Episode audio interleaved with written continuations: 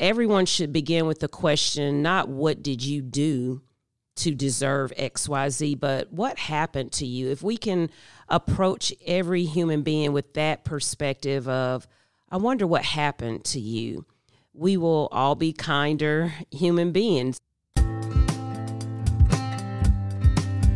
This is Open to Explore, the FBC Athens podcast featuring conversations at the intersection of faith and life.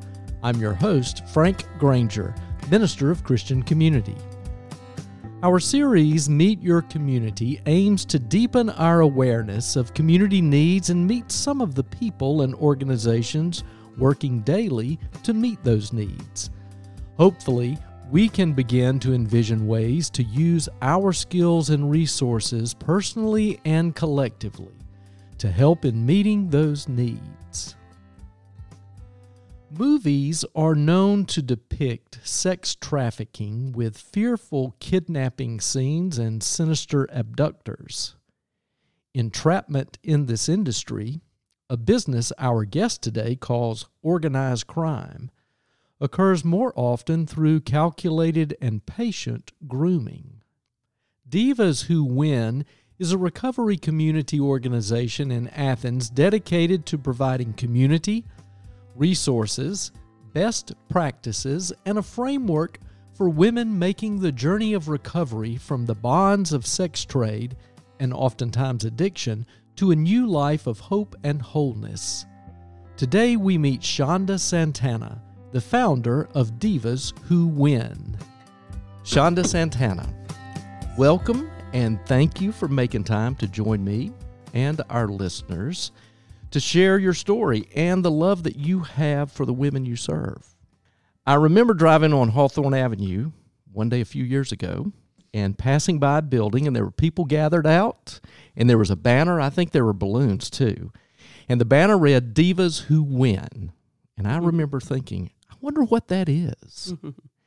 I also remember having the feeling, not knowing what it is, that it felt positive and it felt empowering.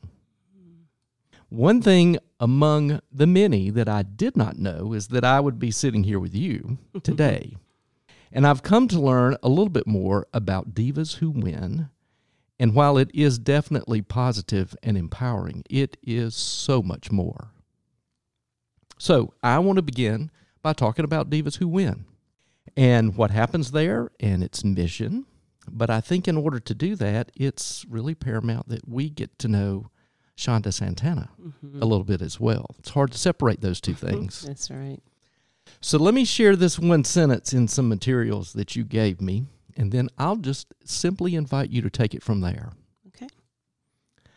Survivor of childhood trauma, domestic violence, commercial sexual exploitation, addiction, and poverty Chanda gathered her life experience and coupled it with her faith, and as a result, carries the message of hope and resilience to those who face similar challenges. Wow. Hmm. So tell me a little bit about Chanda and Divas Who Win. Yeah, well, first of all, thank you for um, having me here today in this platform to um, not just share my story, but really to share the story of thousands of women that I've encountered over the years. Um, so that preemptive sentence, it really is Chanda on paper. Like that's my history. I've I say my story in various timelines. So 27 years ago, I walked away from the sex trade, and that's that commercial sexual exploitation piece. Uh, almost 18 years to the day, I found freedom from substance use. And then, um, congratulations. Um, yes, thank you. And there's another part of my story that we'll get into, I'm sure. But who who are the divas? The divas are women who really share that description that you opened up this podcast with. We are women who are trauma survivors. We are women that most people may feel weren't given a fair chance at life, had lots of interruptions, many of those against our will. But I say that we are women who were given this beautiful opportunity for redemption. We are women that get to be God's glory in the earth, you know, because although I consider myself to be on the intelligence scale, I'm not at the highest end, but I'm certainly not at the bottom. uh, but there's no intelligence, there's no strategic plan. There's just no way I could have worked my way out of the muck and the mire that that I was in. And so many of the women that join us here in this mission share very similar stories. So when I drove by, how many years ago was that? When did you start? There on Hawthorne? We began on Hawthorne, it has been four years ago. Very well. So, four years ago, just ahead of the pandemic. Yes. Mm-hmm. Getting yes. your feet on the ground. Mm-hmm. Correct. So, what happens in that building mm-hmm. uh, with Divas Who Win? What I share with the community, especially when community members swing by to just take a tour, is that we try to hug women from the parking lot. So, something that you will notice if you do travel that route is at least four times a year. The door will be a different color, it will be themed according to the season with different decorations on the porch because it takes courage for a woman to either walk into that parking lot and decide to knock on the door and come in or to drive herself or be dropped off there. So, inside of the building, our whole mission is to create a safe space that destroys stigma and restores dignity to women who are overcoming um, navigating their way through substance use disorder, sexual exploitation, and those who consider themselves to be sex trafficking survivors. And so in the building, um, all of our services are free. We have created what's considered eight connection suites. So some women arrive at Divas not fully understanding what our mission is, but they just are seeking community. That really is the most common denominator that all of us have two prong trauma survivors and women seeking community. So we understand that as mothers, probably 75% of our population are mothers. The shame and the guilt that comes along with a, a, previous sexual exploitation history, even if it was out of your own control, as well as substance use or misuse disorder, we come with a certain amount of shame and guilt, you know, wrapped around that. So it's a hard mission to just step into. So we have created other ways to just attract women and have conversations. So we offer a free boutique within the, the headquarters where women are allowed to shop their first time they're there. Um, they have a personal shopping guide with them, another woman in long term recovery where they can shop for two full outfits from the earrings to the necklace to the shoes. Uh, and then the women are invited to come back and shop once per month. In addition to that, they don't have to provide us with proof of a court date or an interview. Um, just the fact that they're there is enough for us. So that's one of our suites. We also have the um, Sweet Spot Art Lounge because we understand that some trauma has no words. So mm-hmm. women go upstairs and just create. They can paint, they can do other types of arts and crafts. That room also operates as a safe space for supervised visits with children. Some women are engaged in the Department of Family and Children Services here in our county and are in this process of being reunified with their children. Typically, those types of supervised visits happen in some stale, pale institution yeah. or at a local Chick fil A, Burger King, that type of thing. But the women are not surrounded by their own community. They are feeling as though, does anyone know that I have this peer supervisor over here watching me that I've lost custody of my child, you know? So the art spot, women get to bump into other women in recovery while they're in their supervised visit. We also have a massage lounge that we demonstrate or provide trauma informed massage, and that's through a partnership with a local massage school here in town. We offer 24 hours a month of guided trauma informed massage with a clinical supervisor because many women have never experienced a healthy touch and been mm. in a safe space. And massage is so therapeutic to rid the body of trauma. Um, so it's it's paramount that women kind of hit this disease from a lot of angles, and so that's another connection suite. The room that most of our collaborative partners walk into as soon as they get there, we call it the leisure services room. it just depends on the day of the week that you visit, how electric that space is.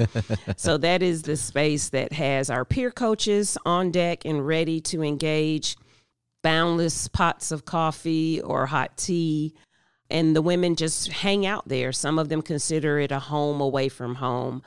We then have a She Works work lab. So, we have a pretty robust workforce development plan and that space there, you'd be surprised that the women who are seeking employment really don't know where to start. They don't have resume paper, the barrier of even coming up with a dollar and 25 cent at the library to print these documents and they don't know how to connect the printer to the computer you know all yeah. these things that can get in the way and slow a person down so we have a work lab suite and let's see we have a community kitchen there for women. We have some providers in the community that help us supplement some of the food deserts here in Athens. We have a mini laundry center there at Divas because 30% of our women are unhoused. These are women that are living at the local shelters or perhaps just in one of the encampments or in the woods. So, three days a week, they can come there and um, we provide everything they need to do their laundry. We also have a self care shower suite. And that is because unhoused women, they want to be clean and take care of their hygiene as well, although it may not appear so at times. And they really want to do that in a gender specific space. You know, mm, there are some yeah. other resources here in town where both genders can come, but women really want to share that space with other women. So we make sure they have the top of the line body scrubs, just sort of luxury, what, what women in the, these circumstances may consider to be luxury items. We then have a Field of Dreams room. This is where we dream with women about their next steps. So it's like a a diva-fied conference space. and then lastly, uh, we have what we just uh, affectionately consider to be the living room. I call it the upper room because uh, that's where our faith meetings happen. That's where we kind of do our most intimate connections with women, and it, it normally involves a faith aspect. Um, so the living room has a library so women can come and check out books. It has a small napping lounge there for those who just need a little rest from the elements outside. And then we have our larger groups in that space as well. So that's kind of the portfolio or menu, if you will, um, in terms of what goes on behind that purple or red or hot pink door to Divas Who Win. So, what color is the door right now? Right now, it is a beautiful teal turquoise uh, color with pumpkins and owls on the front porch. Very fitting. Yes. You know, the word holistic care mm. takes on a real different and full meaning when I hear you talk about what goes on there. You really are providing very much a holistic approach to what these people need. Mm-hmm. Yeah, because you know the the lie I believe that women, um, what we believe about ourselves when we are either in some toxic cycle of self destruction that may involve sexual exploitation, that may involve substances. As we lose our worth with every transaction, um, we begin to feel as though we don't deserve beautiful things, that we're not worthy to sit on antique couches, you know, mm. that type of thing. So, our goal holistically began with painting that door, just saying, what's one way before a woman even gets to this porch that she might be attracted to this space or just can take a deep breath like oh I'm I'm walking into something beautiful. And we have diffusers in each of our connection suites with essential oils. So there's some rooms that need to be a more calming atmosphere. So you're going to smell eucalyptus and lavender. There are other rooms. The electrified leisure services usually has a tangerine scent. You know we've just done the science yeah. behind the oils to just try to penetrate multiple ways to begin bringing hope back to a woman. You've talked about shame mm-hmm. that people carry. I attended your Flapjacks for Freedom breakfast yes. back in September, mm-hmm. and the stories that you had women share one of those common threads was the shame that they carry. Talk a little bit about that and how that is so impactful and fundamental in how you approach their um, transitioning mm-hmm. from that life to uh, a more life of freedom. Right. Um, so when I think about shame, I think about uh, the the enemy scheme, his plan for shame. Um, is it silos you right? Like shame is isolating. Yeah. Shame is not something that most folks walk around discussing openly. That's something you say for your rabbi, your pastor, your counselor. You know so shame is isolating. So as we come against isolation through the power of community, that's one of the ways that women begin to shed the shame is because the finger begins to point away from themselves and they see, oh, this didn't happen just to me. So, one of the questions that we ask, we believe that every institution, every place of business everyone should begin with the question not what did you do to deserve XYZ, but what happened to you? If we can approach every human being with that perspective of, I wonder what happened to you, we will all be kinder human beings. Even the person who's honking their horn behind you, you know, at the red light. I wonder what's happening for them right now. Maybe their wife is in labor. Maybe their son just went to jail maybe he just was laid off, you know, from after 20 years of serving his corporation, you know. So I'm circling back around to that shame. The shame isolates, so we combat it with a community atmosphere. And when women can begin to shed the shame, they can begin to receive love. Like shame is a fortress. It mm. really builds, it hides you you feel like everyone can still see some of the things that happened to you. And it's hard to get beyond that fortress because the fortress says you are dirty. You should be disgusted with yourself. No one will ever love you. You are a terrible mother. Your children would be better off without you. You know, shame just has this narrative that just plays incessantly in one's mind and soul, even. So you really cannot take a passive approach to shedding. You know, we say we dismantle stigma and shame. So when I think about dismantling something, I think about a sledgehammer and a demolition team. You know, you go in, you have to deconstruct what has been constructed.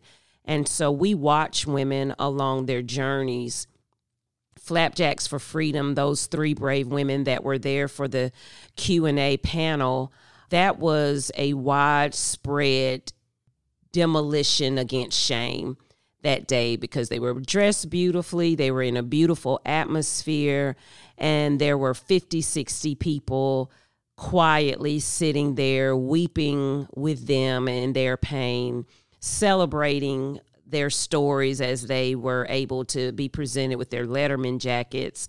And that was like a huge leap to dismantle the, the shame. Freedom came, you know, when you can yeah. tear down that fortress of shame, then the light can begin to, to come in, and that is the light of love and freedom. Their stories were very moving. And something else that I noticed is with each of them, they had been working with you in your program not just for a month or two, yeah. but for multiple years.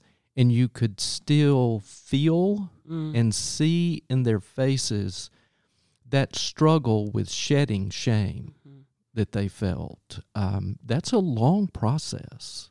Oh, it is. Yeah, it's a journey. You know, it really is a journey. Um, if if only there were these um, magic wands that we could strike at one time and pull the trauma out and be done with it. But we were given what we were given in this life, and only through the grace of God and His just beautiful, tender mercies can we truly uh, find freedom. And so, what you saw were just women. Some were four years into their journey, some five, some six years And so for a girl who may have began her journey of shame through some, you know, possible abuse at the age of 5 or 6, who's now 35, yeah, she 5 years in she's still on on that journey. And and so that is kind of the key ingredient uh, when the community approaches me with the question of what do these women need Chanda? And and how can you how can we be part of this narrative that helps heal survivors of human trafficking and it really is it's not the Facebook post that says there was a sting at this hotel and 34 trafficking victims were rescued, or maybe so, you know. But what about the day after? So yeah. if, if only the communities could understand that that moment is golden. I'll never forget the day that my daughter was rescued.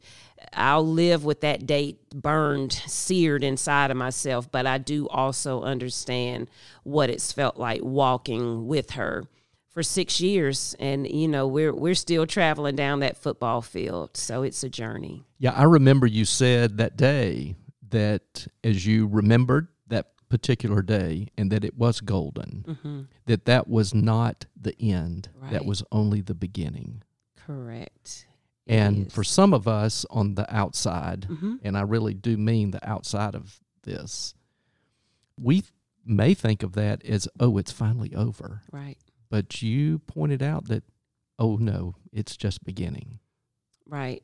It, it truly is because when I think about my own journey um, from sexual exploitation and then from the substance freedom, you know, there was like a 10 year gap in there alone. And when I think about who I was 26, 27 years ago to today, it's just a marked difference. And I think any of us can consider our own journeys in life and the things that we've overcome.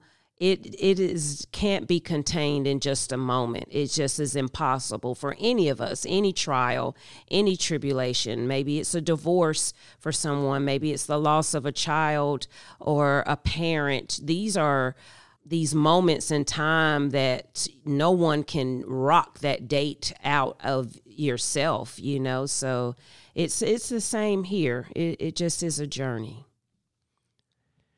i've heard you talk uh, today about a couple of different things okay i hear the term sex trade mm. and i hear the term sex trafficking are they the same thing what is the distinction between the sex trade and sex trafficking? I would say if I could draw that to one word, the word would be control. So in the sex trade, you know, when I'm asked, well, how did you enter the sex trade at 17 years old? And I simply say um, it was my childhood trauma that really just prepared such fertile ground uh, for me to be somewhat lured in, but all of my, my own control. I was in the sex trade. So there was not another party that had control over my calendar, um, over my budget, over my revenue. I was in control of that. Now, there were times that traumatic things happened and I lost control for a moment, for an hour, for a day. But for the most part, I was in control. Whereas sex trafficking, there is another party that has coercive control and oftentimes manipulation. So, the distinction between my experience and my daughter's experience, when my daughter was actually trafficked at the age of 17, just like I entered sex trade at the age of 17, there was never a dollar that landed in her hand. Um, she was under the constant threat and pressure of adults that had power, control, and wielded violence over these teams of girls that they worked with. So there are times that the sex trade and trafficking intersect. If a girl or a woman is being coerced and manipulated to work in a strip club, you may visit the strip club thinking that these are all adult women when oftentimes they're not. And you may also think, well, she has say so and control over her body. I'm paying for this service.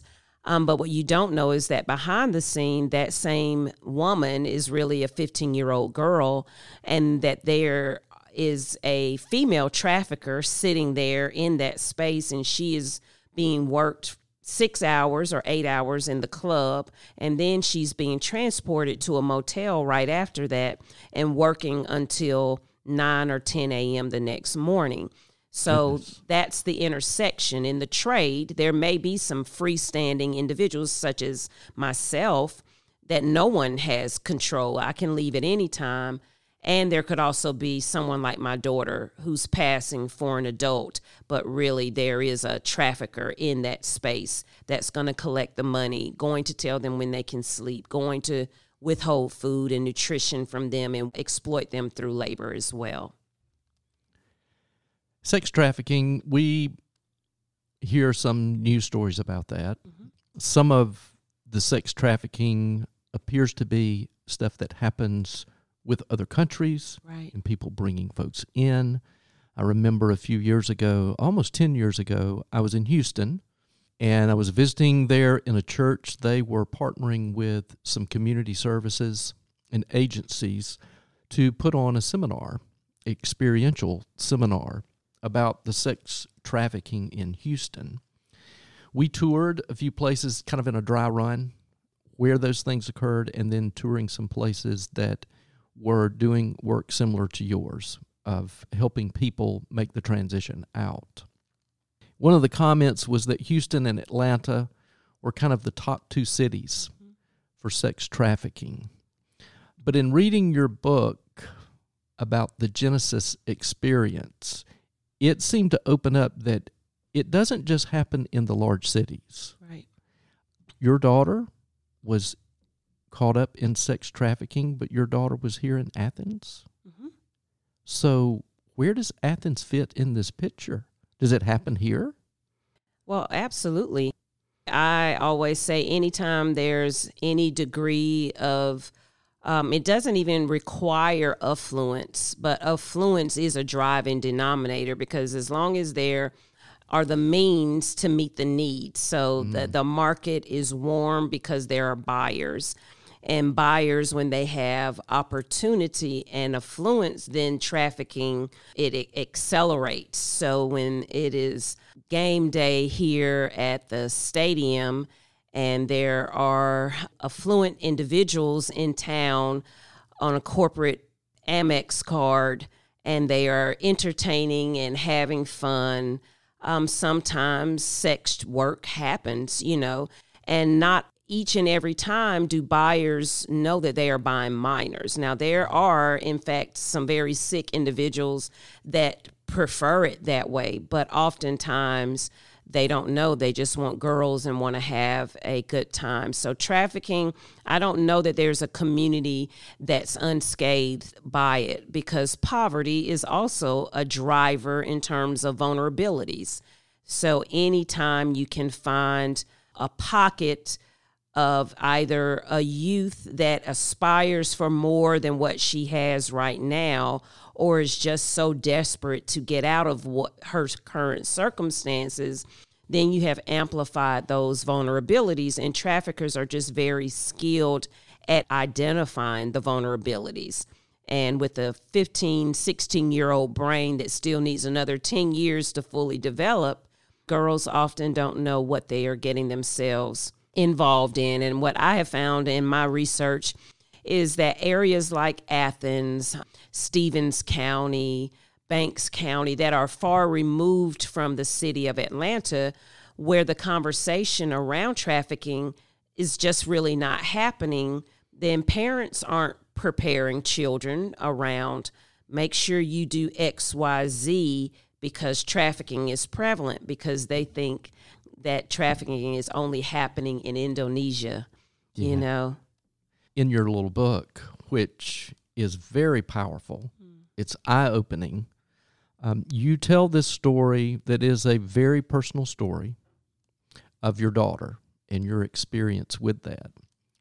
The poem mm. that is there at the beginning, I would like to read just a couple of excerpts because they hit on that theme as well as uh, give us an opportunity to maybe talk about some other things that would help us pay better attention and tap into the feelings. I'm not in Indonesia, Tokyo, India. I'm in wide open plain sight. You can't see me? I wonder will anybody come calling for me? Search for me? Rescue me off these streets, highways, byways, suburbs, stadiums, mansions. We are everywhere but nowhere. And then a little later, it um, continues that Why am I here? I should be at junior prom, girls' sleepover, gymnastic practice. How did I get here? Oh, yeah, I forgot. You didn't know, none of you knew, that I was hiding in plain sight, getting broke in, broke down, groomed into a revenue generating machine, not prom queen. You weren't looking for me because commercials say it's all going down overseas. Those are some very powerful words that bring to attention that we are looking at people and not knowing that they're trapped. Right.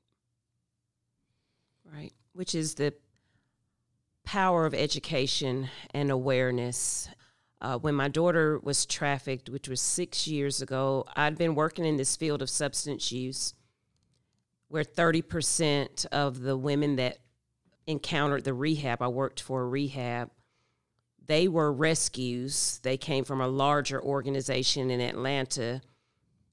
So even myself personally, I was looking through a different lens in terms of what vulnerabilities look like because the bulk of these women, many times, the, the common denominator for them were substances, family members, or some intimate partner that mm-hmm. they had. So maybe they fell in love with a guy and he wielded his power manipulation and then she felt indebted and before she knew it she was just being sold all over.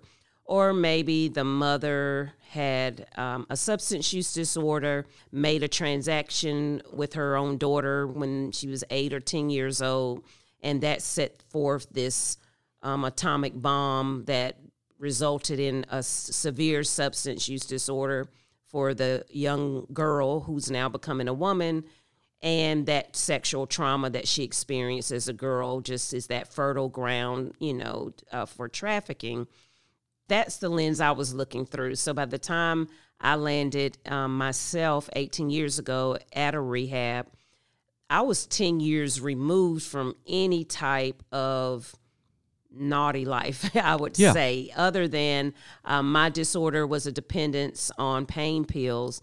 That even in there, I just feel I, I had a certain amount of grace over my life because I never I was never lured into, manipulated by my own brain into prescription trade offs or anything like that. So I was mostly, almost completely, an upstanding citizen that was medicating my trauma and didn't have a way mm. out.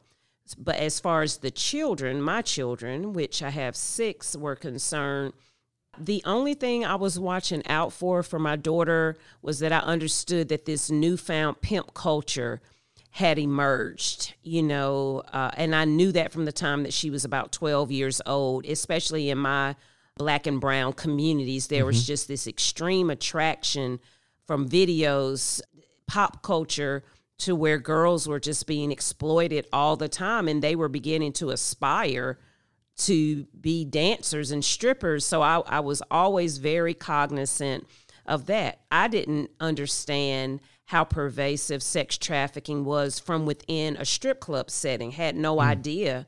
And so after the time I reached rehab, I was not on the lookout for online predators. I felt like I kept a very watchful eye over my daughter. I was not asleep anymore. I had been delivered from the substance use disorder. So I literally didn't see it coming. Yeah mm. your little book has some interesting, very informative little facts that you have placed in there at the end of your little short chapters that really help educate about that. I wonder what are some of the misconceptions and assumptions that we have that you feel like would be helpful for us to correct? Mm-hmm. Um, so one that it's a big, bad, scary man. like you know, you look out for the scary looking guy. Um, when in fact, smart traffickers leverage female recruiters, and uh, so it may not be a man. Mm. Think about anyone, no matter how vile they end up being, they tend to have this gift of charisma. Yeah. You know, they they just have this innate way of influencing and attracting attention. So many traffickers, in fact, are beautiful in terms of physicality. You know, they are attractive men, they are charismatic. You like having a conversation with them, you are drawn into whatever their story is. So I would say that's one of the first things to not so much look, please stop looking for the white van without windows. you know, that would be one. Two, that girls are kidnapped into trafficking. Now, in fact, at times this is the case. Yeah. But many times trafficking happens through familiar familial or familiar relationships. There's someone involved that already has an established trust or the trafficker has invested that time and maybe he's groomed this girl for nine months, a year, two years. You know, oftentimes that happens state to state where a girl meets who she thinks a 15 year old boy online, and really he's a 35 year old trafficker. And that takes time to nurture that relationship so that she finally says yes to the bus ticket at Greyhound or the Delta airline ticket because now she's been wooed and fallen in love and is, you know, traveling across the state, not knowing what's getting ready to happen. So that would be another misconception this kidnapping aspect to piggyback on kidnapping, many times you would think that these girls don't have access to phones and that they're kept shut away someplace. They have no freedom to come and go as they please. But we have to really um, hone in on the fact that we are almost in 2024. Technology has advanced, business practices ha- have advanced. So, one thing that I really like to uh, amplify is that trafficking is organized crime. Mm. There is an org chart in place from the CFO to the CEO to mid managers to all the way to the bottom to just laborers, you know. And we have to think the way we do as business practitioners. This is an ever evolving business that generates more and more revenue every year so they are advancing alongside of the rest of society. So therefore, they leverage their own labor. So girls keep their phones. They are taught how to set up their own dates and locations to meet dates. And that was surprising to me because I thought there'll be no way for my daughter to contact me. Yeah. When in fact, I talked to her almost every day um, for a while before I finally took me about three weeks to really see through what felt like smoke and mirrors. And um, really, I think through the intuition of the Holy Spirit, I finally realized, oh, something really bad is happening here. Because even for me, set the word sex trafficking was was akin to the work that I did. So I was meeting this work every day at work, just not knowing, oh, look at home to see how this Yeah. happened. And so that's why parents are caught by surprise because you think, you know, we own a home in Oconee County and I sing on my church choir and my husband is on the deacon board. We're a two parent household, you know, we make six figures a year and you really feel no need to discuss sex trafficking because you just don't think it could ever touch you. But it's important to have those conversations. Oh, absolutely. Very much so. One of the statistics I came across in your material uh, is about DMST, domestic minor sex trafficking. And what I read was that 91% of domestic minor sex trafficking victims in Georgia, not nationally, in Georgia, 91% of them are enrolled in school at the time of exploitation. Right. That is startling. They are. There's just this underground culture. I think society believes that these are mostly, for lack of a better term, this is not trauma informed at all, what I'm getting ready to say, but they are runaway, throwaway kids. Yeah. That's what the general society. And I think we do that just out of human nature. Like nobody wants to think about a seven, eight, 16 year old being trafficked or even a 58 year old, you mm-hmm. know.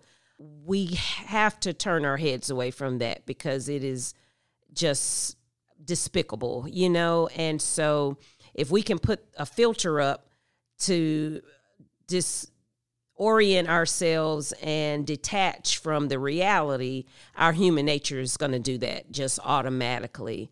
And so we don't realize, you know, how again that word pervasive this this happens. So these girls are in school. You know, many many of them are and the question may come up, well, why aren't they telling their teachers that this is happening? Why don't they go to the school counselor? many of them don't even inform their friends that this is going on because let's go back to the beginning of this broadcast mm-hmm. shame is a fortress yeah so these girls are so riddled with shame chances are they've been manipulated and coerced into this this may have started i call it the romeo pimp it may have started through some type of attraction many times you know online some things have already happened that they're ashamed of. Maybe not that full sexual act, but now they're possibly being blackmailed. The trafficker has learned about their life. The mm. trafficker knows that daddy's on the deacon board and mama's on the choir and that mm. they don't mm-hmm. get home until 6 p.m. and that from 2:30 till 5 she's at the local motel earning money.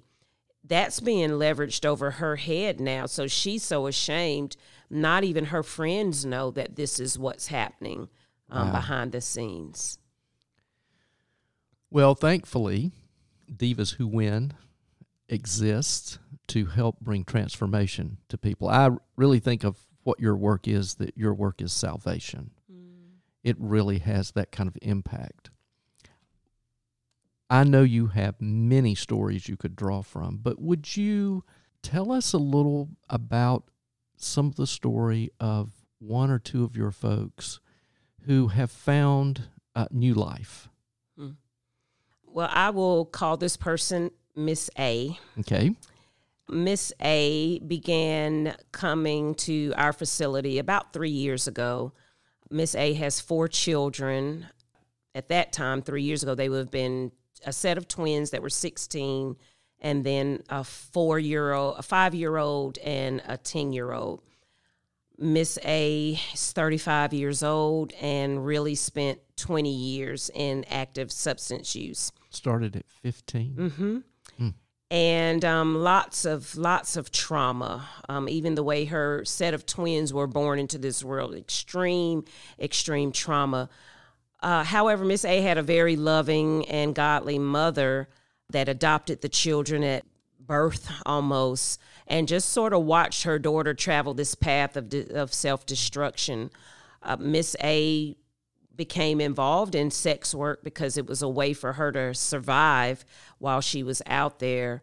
And so we have watched miss a over the last three years never tried recovery had almost a year in recovery and then had what we call a setback. We don't really like the word relapse because there's so much shame and, and pointing of the finger of you. There was an error as opposed to where the brain has misfired and you had a setback, but we can get right back on track. Miss A really didn't understand. That's one of the things about the mission at Divas. Women don't understand trafficking or even sexual exploitation. They don't understand the connection between the person dealing the drugs and requiring 10 sexual acts for his friend they can't make that connection again because of that fortress of shame. Yeah. Like shame on me and my mother i should not be a, a iv heroin user.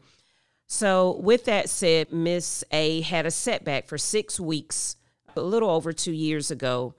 But because that recovery in the community of divas existed, she was a very frequent, she's there two or three days a week at divas, considering it her pathway, learning what happened to her and where this sexual exploitation, the role it played.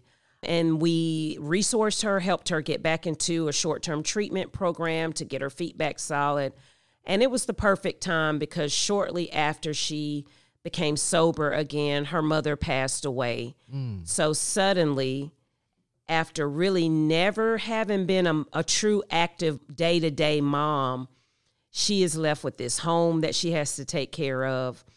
She is left with four children with their own degrees of trauma, and she needs to hold on to her sobriety.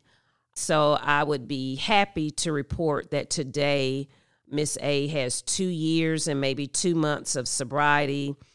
We just did a community outreach to help with some, a, a lot of the thing. Her mother left her a paid for home mm-hmm. um, as a legacy for the grandchildren.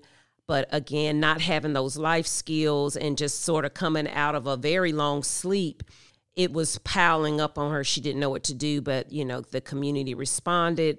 Her home is being repaired in various ways. She is showing up for the school meetings with her children. They are in school, the others are in therapy.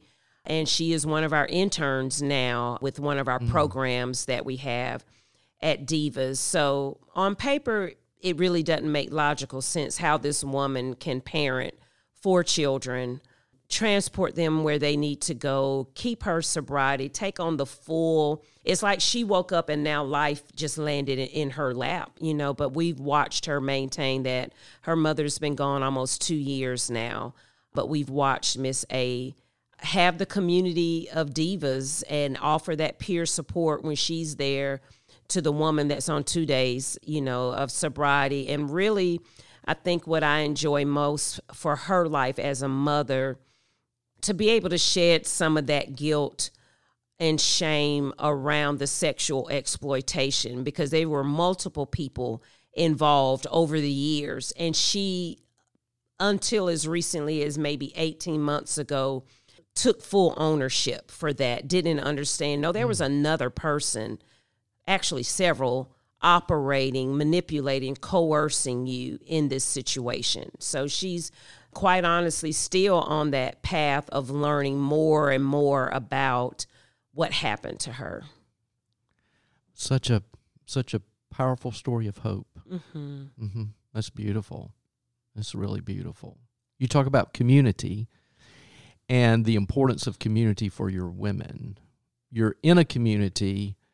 Talk about how we as community can be helpful to your organization? How can a place like First Baptist Church, any congregation, how can we be a supportive part of your community?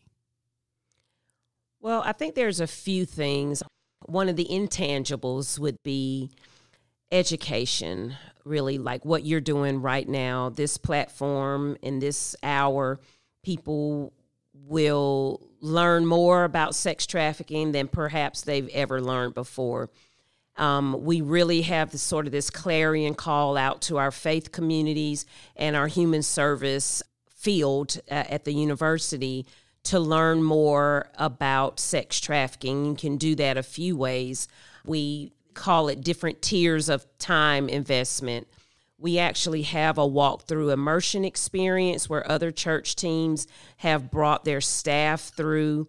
You really invest about an hour and a half to have a focus group. You walk through this immersion, maybe even similar to what you described in Houston. There's seven rooms that you walk through with a set of headphones on and an MP3 player, and you are immersed in the storyline of a survivor for 35 minutes. Mm learning these seven phases of trafficking. And after everyone walks through, then we just gather in the art room and unpack the story, just talk about what comes up for people, what did they learn, and then how can we as an agency continue to improve this immersion experience because our goal for that immersion experience one year from now is to mobilize it. We would like to mobilize it. But for now, our goal is for 500 different sets of feet to walk through that experience Um, and we're at 223 right now today. So that that's a low level investment of time, 90 minutes, you know, to go through that experience. And then what we found is some faith communities and some educators at the university after the experience then want the actual training, which is a two hour DMST, domestic minor sex trafficking training, uh, where we come in to the church um, staff and have the PowerPoint and the slides and the Q&A. So there's like levels of the education. That third level is what we call our public art. And you were there to see the art that yeah. we had on the stage. We have mobilized that project now. So, where me as the founder, I will come out to that faith community for an hour and with the mobilized art to because to me that is th- those three pictures show the journey of a survivor. And then we present the mission and some education around sex trafficking. So that's like the first level are those three pronged ways of education. A second opportunity around some of our events, the major two are one that you've already participated, our annual pancake breakfast that always happens in the month of uh, September, where you get to meet a panel of survivors that have engaged in our services and learn more.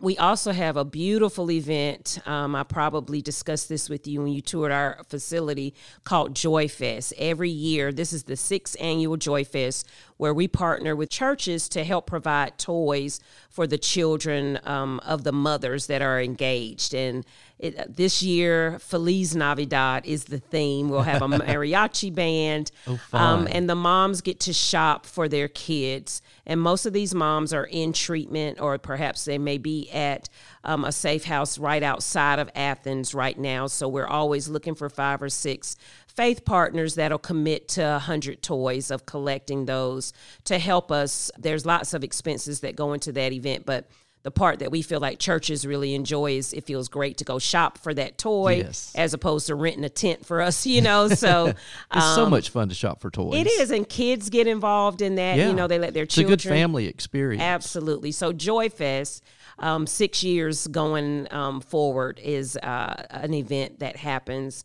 So those are our two events that we're always looking mm-hmm. for partnership. And then from our, just a volunteer, you know, within the agency, we do have a thrift store. So we found that communities really rally around being able to drop off donations to our facility and those who are in that space and time of life where they can commit three hours a month to working over at our thrift store enjoy doing that as well. So you can volunteer working in the thrift store. You can. Mm-hmm. As well as donate clothing? Yes, absolutely. Okay. Last year, uh, the city of Athens donated nearly 10,000 garments wow. um, to our agency. I think it was 9,832 garments. And it's just one way that small groups gather around. We had a church, I'm not even sure which one, delivered like 35 purses filled with self care. That's their annual drive. They the pocketbooks so that we can sell those back in the boutique and then the self-care items for our ladies. That's wonderful. That's wonderful. That's a really creative, fun idea with the pocketbooks. Yeah, she yeah. dropped them off yesterday, four boxes full. So how do we just bring stuff by or make contact with you ahead of time? So we receive donations at our headquarters at 645 Hawthorne Avenue, Monday through Thursday, 10 to 4 but also some people do like to call. We've had people bring donations from South Carolina, you know, to us trailers dropped off with clothes. Someone's oh, wow. closing out a boutique or something. Had a parent uh, who was really engaged in domestic violence advocacy who may have passed and left behind her whole wardrobe of being a uh, principal at a school, that type of thing. So when you have a larger donation, we do recommend that you call us first to make sure that we're ready to accept it.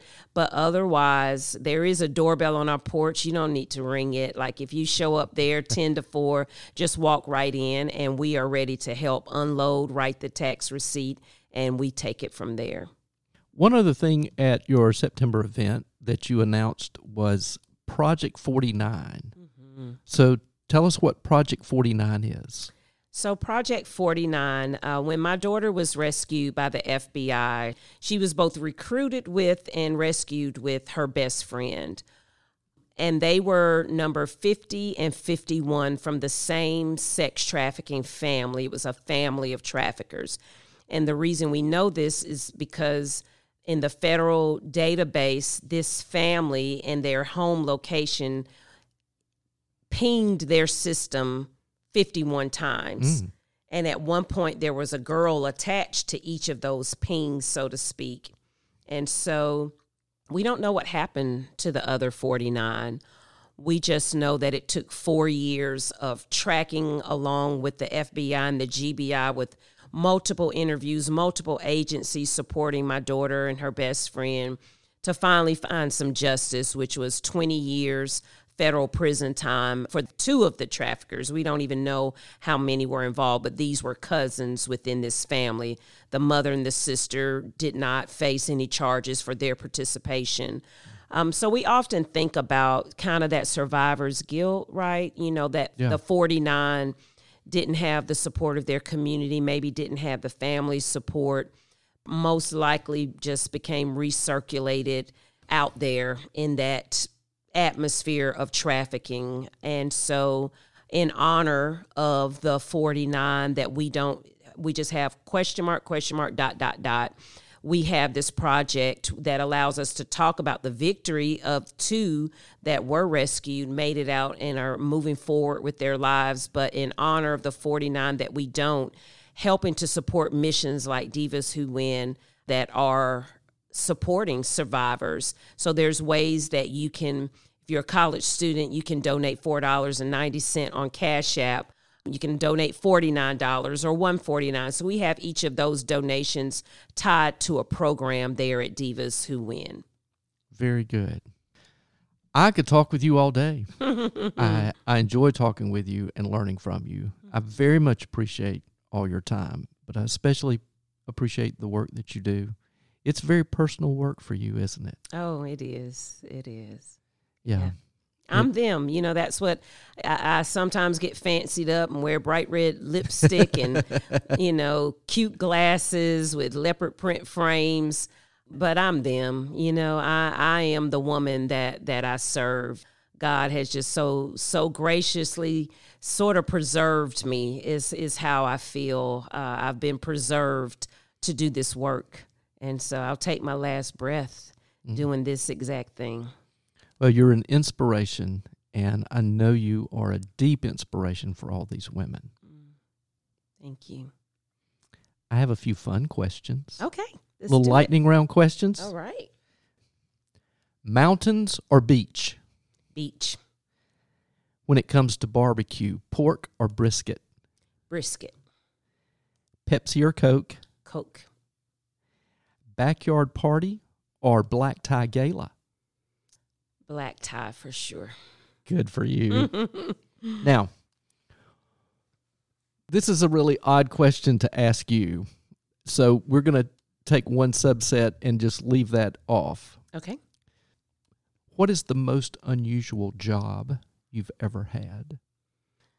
Let's see. Uh, okay, I know and I'm so proud of this job. Well, it's a, it was unusual for me. So at one point, um, sort of transitioning to build this nonprofit, I was in between work but needed something really, really flexible because I was building a nonprofit.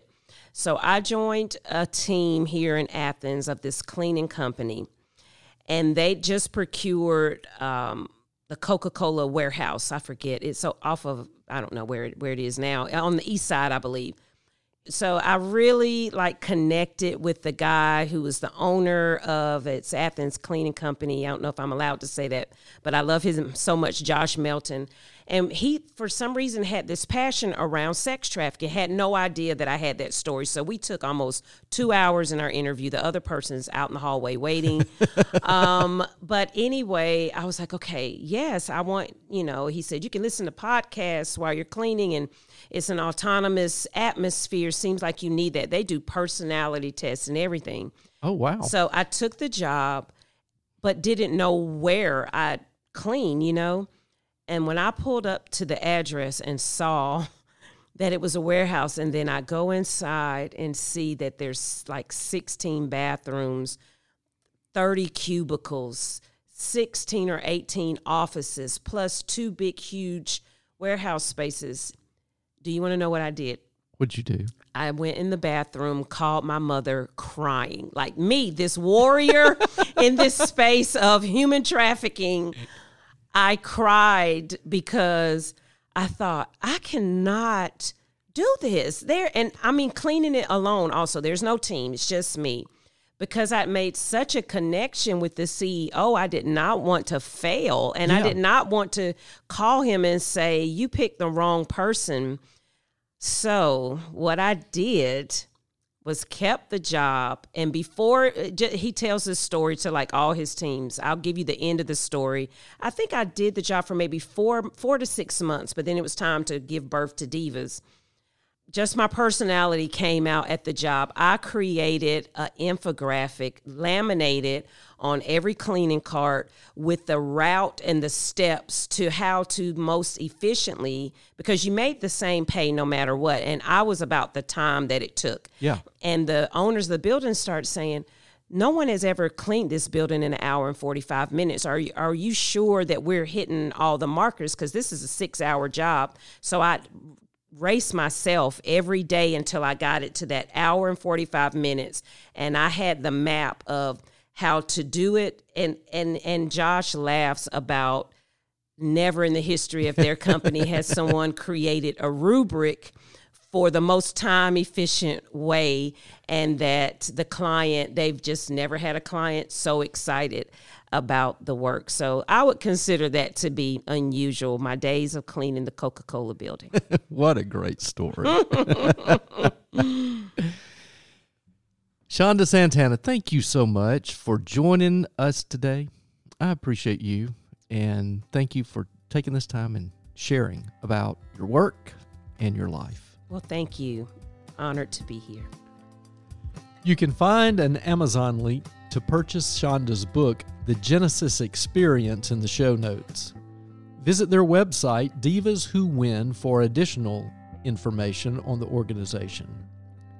Consider taking the immersion tour to learn more. Donate clothing to the boutique. Participate in this year's Joy Fest themed Feliz Navidad.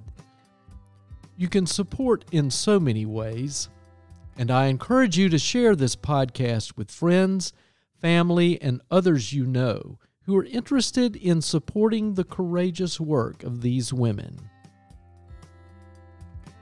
Thanks for listening, and be sure to join us next week to meet Grace Bagwell Adams and the Athens Wellbeing Project. This is Open to Explore the FBC Athens podcast featuring conversations at the intersection of faith and life.